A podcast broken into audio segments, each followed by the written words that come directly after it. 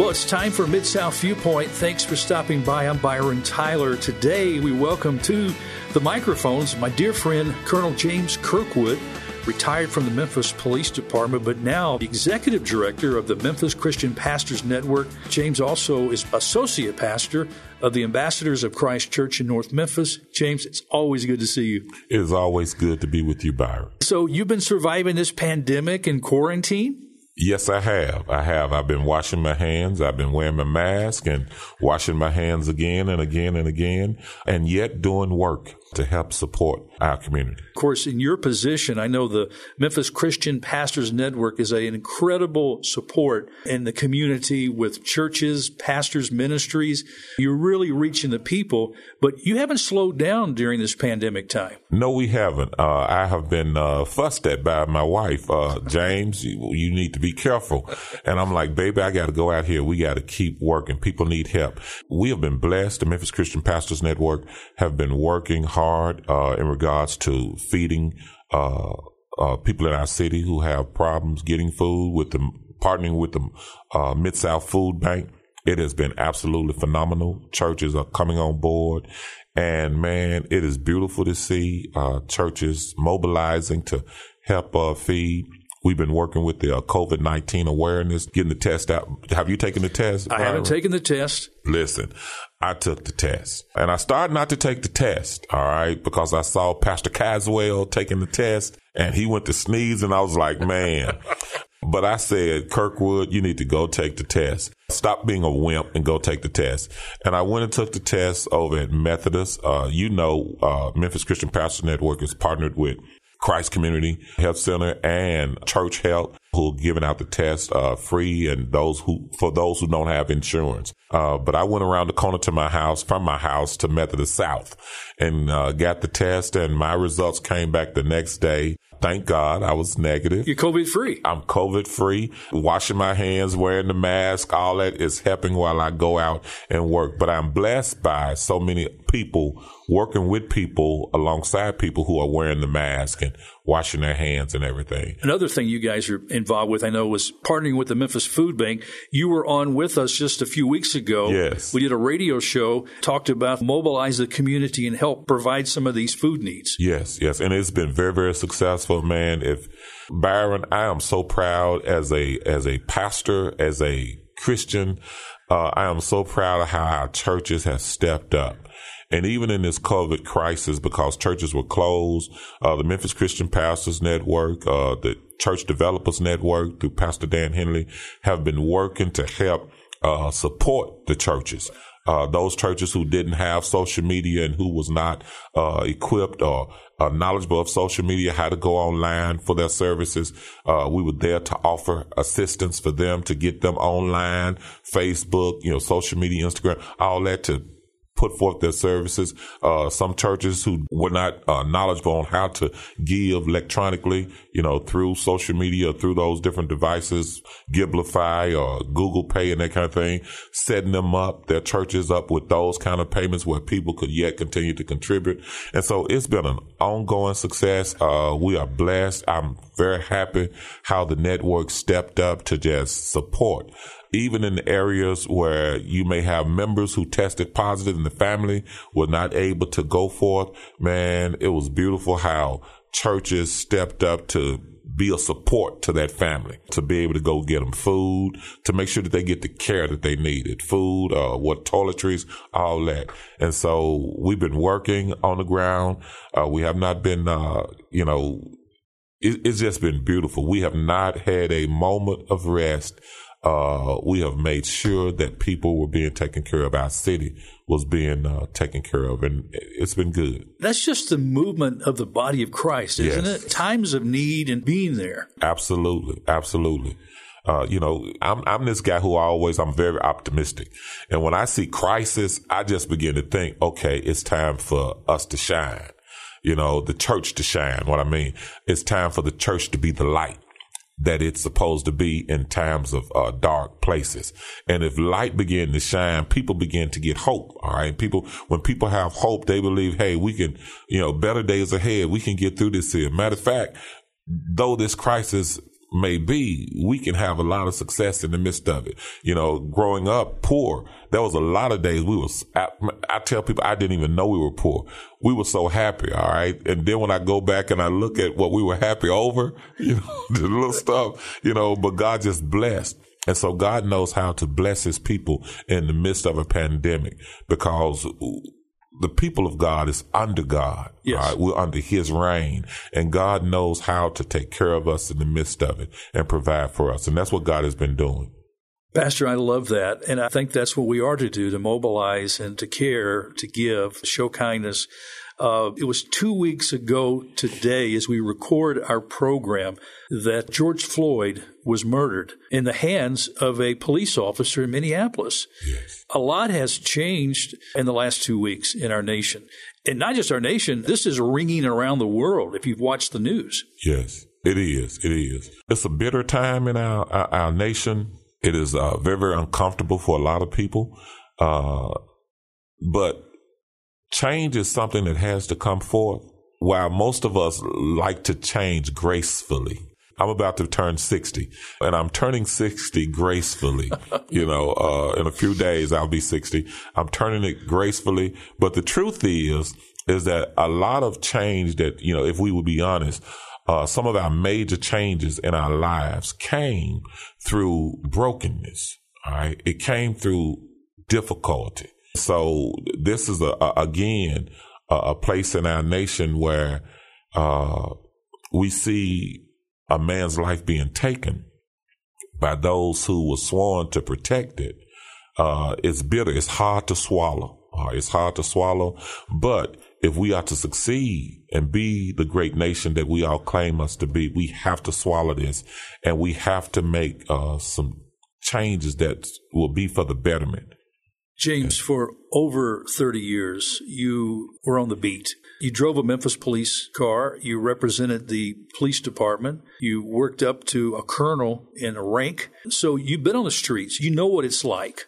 Take us back to those early days when you were aspiring to be a police officer, those early days of getting into the police academy, what your expectations were, what you were thinking about. Why did you want to become a police officer?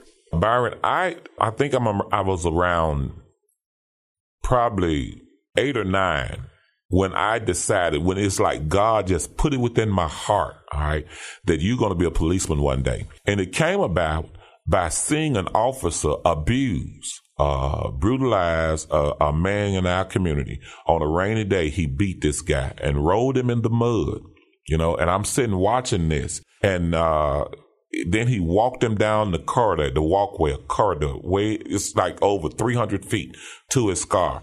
And I was like, this ain't right. I'm a little boy.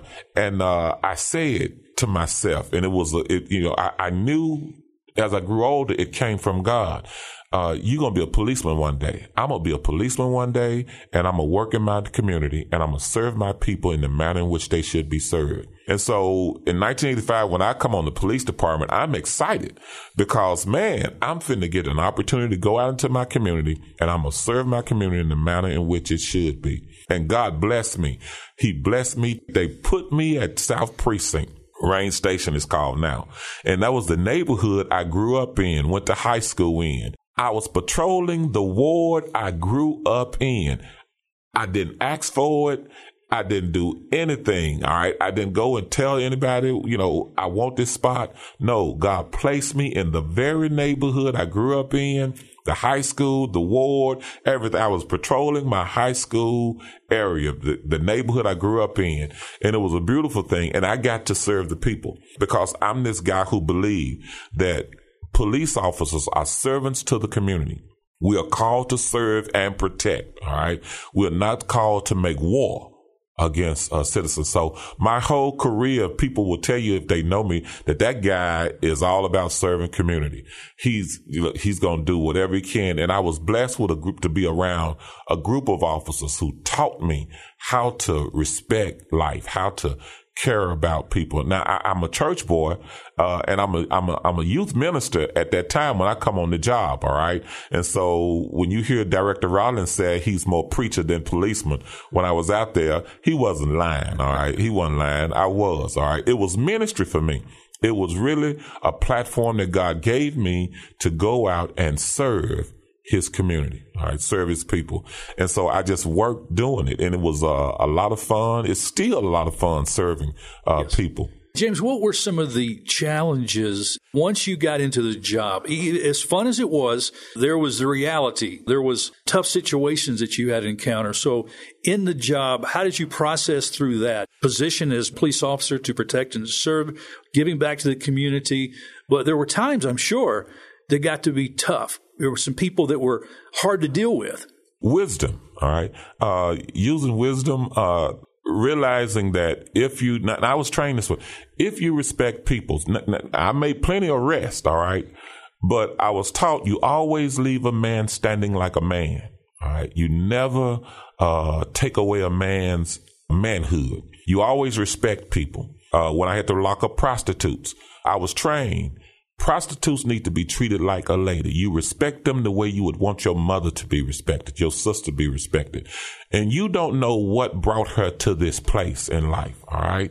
You know, so don't judge her though you may have to arrest her. That's the same thing. You don't know what brought this young boy, this young man to this place. So I was taught, you know, by senior men, Marvin Townsend, my great mentor, uh, great training partner, uh, who just said, listen, you, Kirkwood, leave people respectful. Be respectful. All right. Make sure. All right. You be respectful at all times. And so in difficult times, all right, in difficult times, it was about applying wisdom. All right. Yeah. It was about talking to people. It was about, Hey, if we going to fight now, we don't have to fight. You know, I would much rather you come on, get in this car and uh, let's do this thing. Because at the end of the day, you will go to jail. All right, but I need you to work with me here. So it, it was like understanding people, and so I was blessed that I went through 31 years, and probably I doubt if I had 10 fights. All right, but it was through respecting respecting uh, individuals. Never had to shoot at anybody. You know, probably just only pulled my pistol probably twice, you know, with a thought that maybe I may have to shoot someone. But that's the story of most police officers. All right. Most police officers never have to do a bunch of fighting. The truth of the matter, if you're doing a bunch of fighting, something is wrong. All right. Really and truly, something is wrong. You hadn't learned how to negotiate. And part of being a police officer is negotiating in crisis situations. How do you de-escalate this situation that could really turn out real bad? And when you had officers who did not know how to de-escalate, but always escalated, you would quickly tell them, you step aside. All right. Don't you, don't you deal with this. All right. Cause we don't feel like fighting today.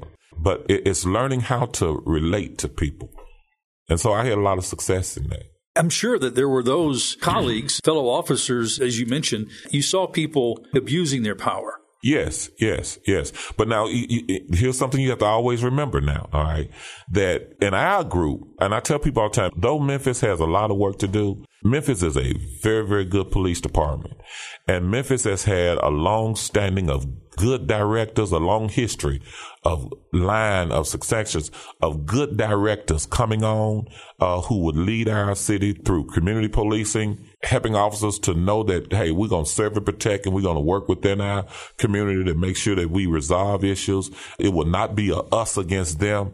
Memphis has had a lot of success in that. And I think that's why you see in Memphis, we have not had the commotion or the violent protests like in other cities, all right? Because Memphis directors, those directors and those colonels have always been willing to sit down, come, let us sit and reason together. They've always been willing yes. to sit and yes. reason right, with community leaders so that we won't get there, all right? And, and put in change. I think when you look at it, uh, when you had bad guys, there's enough officers around to say, hey, you can't do that. You know, don't do that, man. Stop that. All right. And those guys who want to do wrong, they ain't going to hang around light. When you about doing right, those guys who want to do wrong will not do wrong with you because you ain't going to allow it. You know, I think All you right. know the story. My son went into the Memphis Police Academy wanting to be a police officer and went through the entire process, had about two weeks. I think the final part was learning to handle the automobile, learn how to drive the car. He passed the law, passed the firing range, did the tear gas, did all that. God, in his divine providence, used that to redirect my son's working in full time ministry today. God just changed his course. All that aside. I remember him telling me in his class, there was one, he said, Dad, they don't belong there. They're in there for wrong reasons. Graduated and within a year were brought up on charges for abuse of power. Yes. And were dismissed from the police department. Byron, listen, uh, we have to be honest because it, it is a known truth that there are bad apples amongst police. All right. Yes. There, there, are bad apples everywhere. Today, the light is shining on the police department. Yes. All right. It does us no good to talk about bad apples in ministry and bad apples in, uh, law profession or as lawyers or bad apples in the medical field. Today, the light is being shined on the police department. And so we have to acknowledge truth. And that is, as Paul said, there are some wolves amongst us you know, in blue uniforms, as Paul said, in sheep's clothing. Yep. There are some wolves amongst us, uh, and you have to get rid of them. Beware of them because they are there. And what they do is when they act, it brings shame on the whole group. Yes. All right. It brings shame on the whole group and the whole group, the innocent group has to deal with the repercussions of what this bad guy did. In the case of Minneapolis, you know, you saw it. It, it was bad and his complaints were huge 18 to 19 complaints. Uh, he should have been removed from the police department. In a New York Times article dated today, titled, What Would Efforts to Defund or Disband Police Departments Really Mean? Across the country, calls are mounting from some activists and elected officials to defund, downsize, or abolish police departments. A veto proof majority of the Minneapolis City Council pledged on Sunday to dismantle the Minneapolis Police Department, promising to create a new system of public safety in a city where law enforcement has long been accused of racism. The calls for change have left people uncertain of what those changes would really mean and how cities would contend with crime. Much remains uncertain and the proposals vary between cities to me as a citizen, when you talk about getting rid of the police department, what does that mean, Colonel? Here's what it means it means uh, we have to take a serious look at the way we police in America. All right. We have to take a real serious look. Citywide community policing is necessary. Uh, training officers to be guardians instead of warriors is necessary it means that, you know, they would sing a song back in the church because we're on a gospel radio station. So I'm trying to flip us so those of us who are Christians can really see what's being, what's taking place and, and, and not be resistant to it. Uh, they would sing this song in church, shine the light on me. Let the light from heaven shine on me. And they would say, whatever is in me that is not right, show me so that you can take it out of me.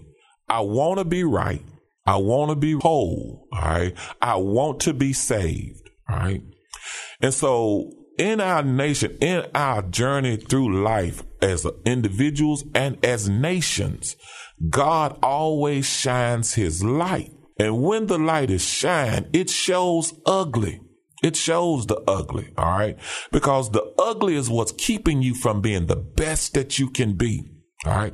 And so when it happens, when you hear people say defund, what they're saying is we need to create a better police department. All right. We need our police department to be, and, and, and it sounds hard, but if, if we had to straighten this out years ago, there's been several opportunities where God has shined the light on something that was ugly. And the problem in our country is that we dismiss it. All right, we dismiss it. I think uh, my wife was preaching Sunday, and she said, uh, "Godly repentance turns into a change. All right. But Paul said you were sorry, but you wasn't sorry to the point of change. And so what you did was you were sorry for a moment and then you went back to the same thing. The reason why we see protests today in the manner in which we are is because we continue to go back to the same. All right. Because this is a huge uh, protest. I've never seen it like this uh, nationwide. Uh, it has even went worldwide. Italy, different countries are weighing in on this because of what they saw. All right, and you cannot argue this time that this was not murder. All right, you cannot argue. You cannot argue that there is something wrong when three other policemen are standing beside and neither one of them pulled that guy off. All right. Something should have been done. Somebody should say, man, don't do that. Stop that. Stop. All right. But they didn't do it. All right. So that told you something is dreadfully wrong within the department, within the police department. Now, it may not be to that magnitude in Memphis, but it shined a light, all right, which says even Memphis has to examine its police department and put in changes. How do we go forward? How do we make it better? And so when you see city council saying we need to defund or we need to restructure, we need to take another look, it's the same way when God shines light. You No, got to no. fix this. And I totally understand that. But when you get to the point of talking about abolishing the police department, getting rid of police altogether, that's extreme. It is extreme and it's harsh uh, words, and I don't agree I with. mean, defunding, Colonel, when you look at New York City police officers, I think make an average starting at 42000 especially New York City, where the cost of living is higher there than it is here. When you talk about cutting back, you're needing to get quality people. Are you going to discourage good people from wanting to be police officers? I don't know. I don't know. Uh, what I do know is that a change has to happen, a real change. All right. And sometimes people will say things to get you to the table to make a real change, a defining change. The Obama administration put forth 21st century community policing. It's an awesome restructuring of police departments calling for the nation. They was moved, pushing it. Uh, I went to the DC to one of the classes. It was absolutely awesome. It was ideal for policing. It pushed uh, uh, training uh, police officers into uh, the uh, guardian style. It pushed making sure you implement policies and, and training that deal with unconscious bias training uh, that can be very, very damaging to police, police, uh, police departments and to to cities. It pushed and stressed how everybody within the community should be at the table dealing with whatever issues that community is dealing with. Teachers, business people, everyone should be around the table working out the solutions along with police. That police should not be doing this by itself. That's a great plan. That's a great strategy. That is awesome. All right.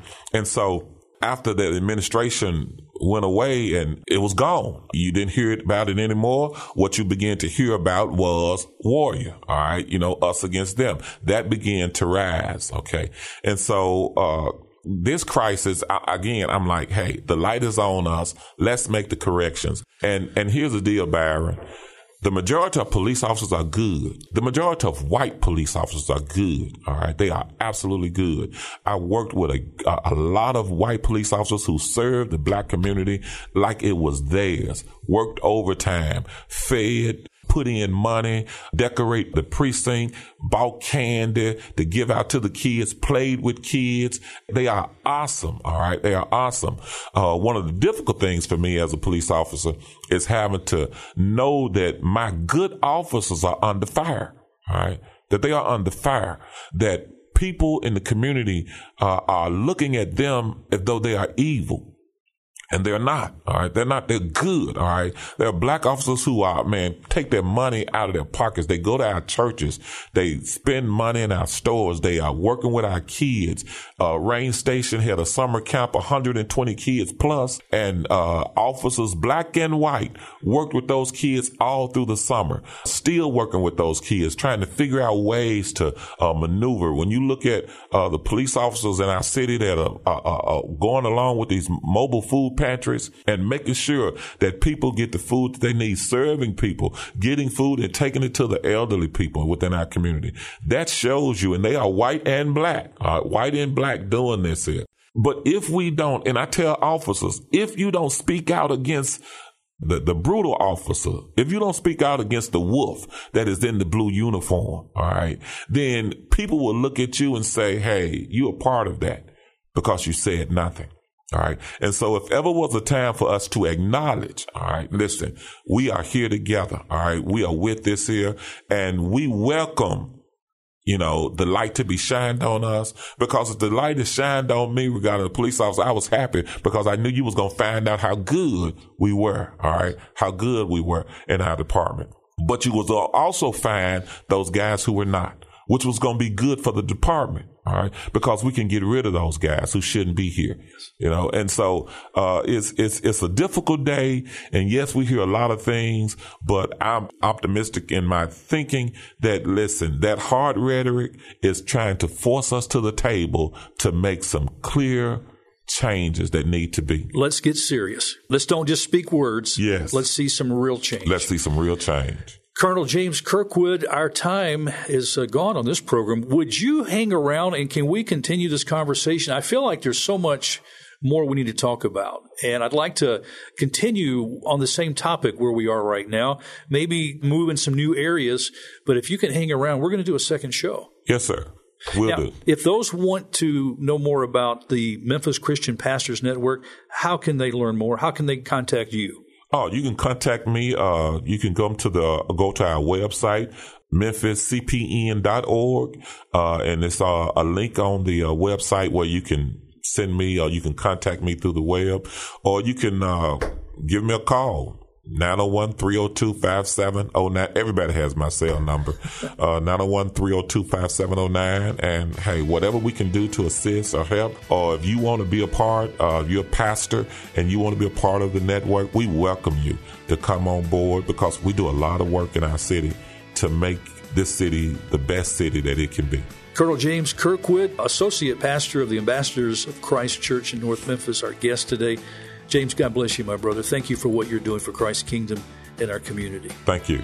Well, friends, we're going to pick up this conversation next time here on Mid South Viewpoint with James Kirkwood. Hope you'll stay tuned for that. Thanks for tuning in. I'm Byron Tyler, and we'll talk to you next time. Bye bye.